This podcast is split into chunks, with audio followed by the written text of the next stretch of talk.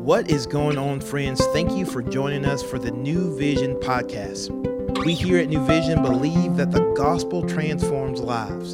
So we're going to take an opportunity to open up God's word and see what he has to say so that we can take the best next step to become more like Jesus. Hi, friends. Bob Landum here, missions pastor at New Vision. It's good to be with you today. When I was growing up, my mom took my brothers and sister and me to church. First Baptist in my hometown, south of Atlanta, is the classic county seat, First Baptist. Red brick, tall white steeple, center aisle, red carpet, chandeliers, pipe organ, choir and robes, check, check, and check. You know, it wouldn't surprise me at all to find some of the traditions of that church in their confessions of faith. I'm pretty sure there were folks there who would argue the way we sang the doxology before taking up the offering was a biblical mandate. And trying to introduce a deeper understanding, a truer understanding of what this church thing was all about had to be hard for the pastor who served there almost his entire career.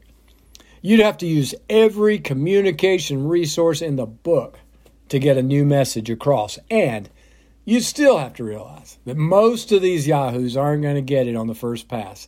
Some of them might never get it at all. You know, those are memories that came to my mind as I reread the passage that we're looking at today and began to think about how the Lord showed the disciples what his mission and ours looks like. It's not enough just to talk about it. John chapter 13, verses 1 through 20 is one of the pivotal passages in all of Scripture. Honestly, I feel like I'm in over my head with this one. But let's jump in together.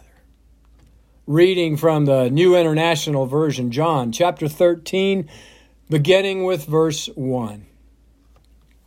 It was just before the Passover festival. Jesus knew that the hour had come for him to leave this world and go to the Father. Having loved his own who were in the world, he loved them to the end. The evening meal was in progress, and the devil had already prompted Judas, the son of Simon Iscariot, to betray Jesus. Jesus knew that the Father had put all things under his power, and that he had come from God and was returning to God. So he got up from the meal, took off his outer garment, and wrapped a towel around his waist. And after that, he poured water into a basin and began to wash his disciples' feet, drying them with a towel that was wrapped around him. He came to Simon Peter, who said, Lord, are you going to wash my feet? Jesus replied, You do not realize now what I'm doing, but later you'll understand. No, said Peter, you shall never wash my feet. And Jesus answered, Unless I wash you, you have no part with me. Then, Lord, Simon Peter replied, not just my feet, but my hands and my head as well. And Jesus answered, Those who have had a bath need only to wash their feet. Their whole body is clean. And you are clean, though not every one of you. For he knew who was going to betray him. And that was why he said that everyone was clean. When he had finished washing their feet, he put on his clothes and returned to his place. Do you understand what I've done for you? He asked them. You call me teacher and Lord, and rightly so, for that is what I am. Now that I, your Lord and teacher, have washed your feet, you also should wash one another's feet. I have set you an example that you should do as I have done for you. Very truly, I tell you, no servant is greater than his master, nor is a messenger greater than the one who sent him. Now that you know these things, you will be blessed if you do them. I'm not referring to all of you. I know those I have chosen, but this is to fulfill this passage of Scripture. He who shared my bread has turned against me. I'm telling you now before it happens, so that when it does happen, you'll believe that I am who I am. Very truly, I tell you, whoever accepts anyone I send accepts me, and whoever accepts me accepts the one who sent me. I am who I am. Where have we read that before? Exodus 3:14. That's the correct answer. And the I am there is God. He's speaking to Moses, revealing himself, his identity to Moses. Now that's something that we already know. And Christ in this passage is revealing his true identity to his disciples. We're not parking there, but you know, I just think it is so important for us to identify the significance of what we're talking about in this passage and how Christ chooses to reveal himself to his disciples. So let's go back and pick up a couple of points tied together that we need to carry with us, with us as we go through this day. First, Jesus demonstrated his abiding love and the sacredness of this moment, this additional revelation of God incarnate, this I am moment not with earthquakes or meteor showers, not by parting the sea or holding back a flooded river. Jesus demonstrated his love by washing the disciples' filthy, calloused, gnarled, dung covered feet with his bare hands and a towel tied around his waist. The scripture says, because of his love, he served his followers, not the other way around, as is common among men today. And look at this. Care He carried the dirt of their day with him in that towel. That's a picture of true sanctification, of true discipleship. That's the picture he wanted to leave with them as he was about to return to the Father. And he literally acted it out in serving. It wasn't another Sermon on the Mount. This was living out and loving out a new sermon right in front of them in real life, in real time. Years ago, my role at church included coordinating adult discipleship classes. I had a guy ask me what he had, what we had on the discipleship menu coming up. He said he was ready to go really deep. And I suggested experiencing God. I mean, you can take that about as deep and wide as you're willing to go with it. And the guy was kind of dismissive. He said, "Oh, you know, I've done that one." You know, I can't remember what I actually said exactly. What I, I, I do know what I wish I had said. I wish I had said, oh man, I, I've got the perfect study for you. The toilets at the men's dorm at the downtown rescue mission need cleaning and the seats reattached. That's as deep as it gets for a man of your astonishing spiritual development. Okay, that would be a little snarky. But I could have turned to this passage, John 13, from my proof text.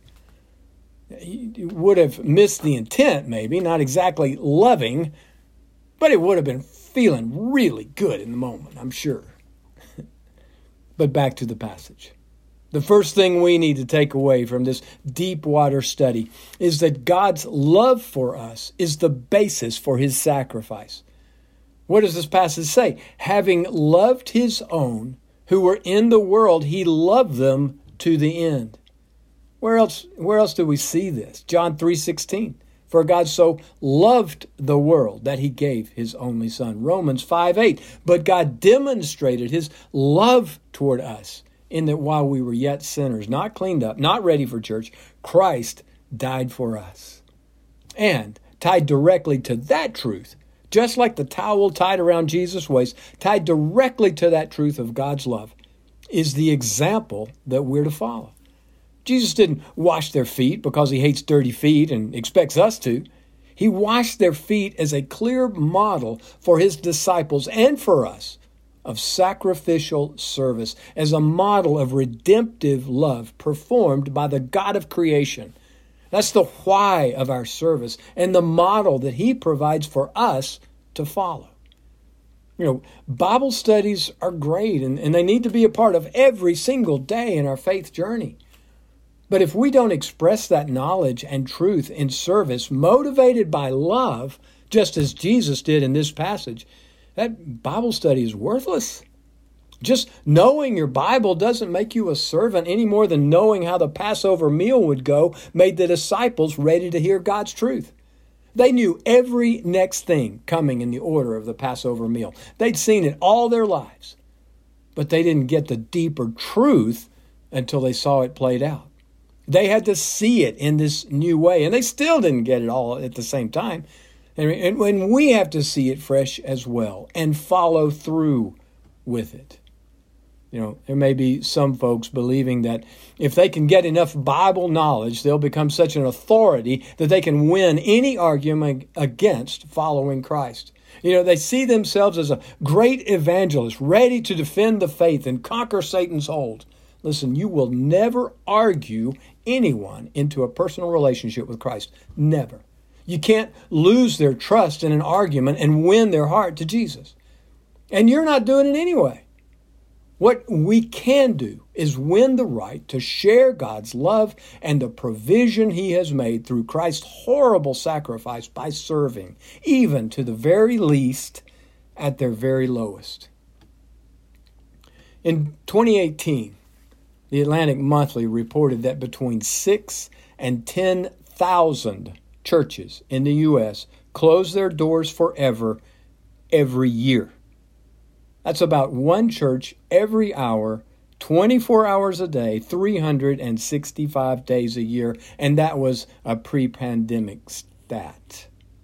You can't help but wonder how many of those close because the people who are the church forgot this truth from John 13. How many people in these churches think it's about the trappings of church, about bricks and steeples and music and orders of service? Rather than serving those God has given us to serve. That's the heart of the great I am. You know, it would probably be a good idea if it reflected our heart today as well. Thanks for listening. Thanks for being a part of the podcast. It's been an honor for me to be with you. I hope you'll join us again next time for the rest of John chapter 13 and all the rest that follows. Thank you for joining us today for the New Vision podcast. We hope that you have heard a word from the Lord and that you can better walk today in light of God's word. To find out more information about New Vision, we would love for you to follow us on Instagram at New Vision Life or look us up online at newvisionlife.com. And as always, we look forward to seeing you tomorrow.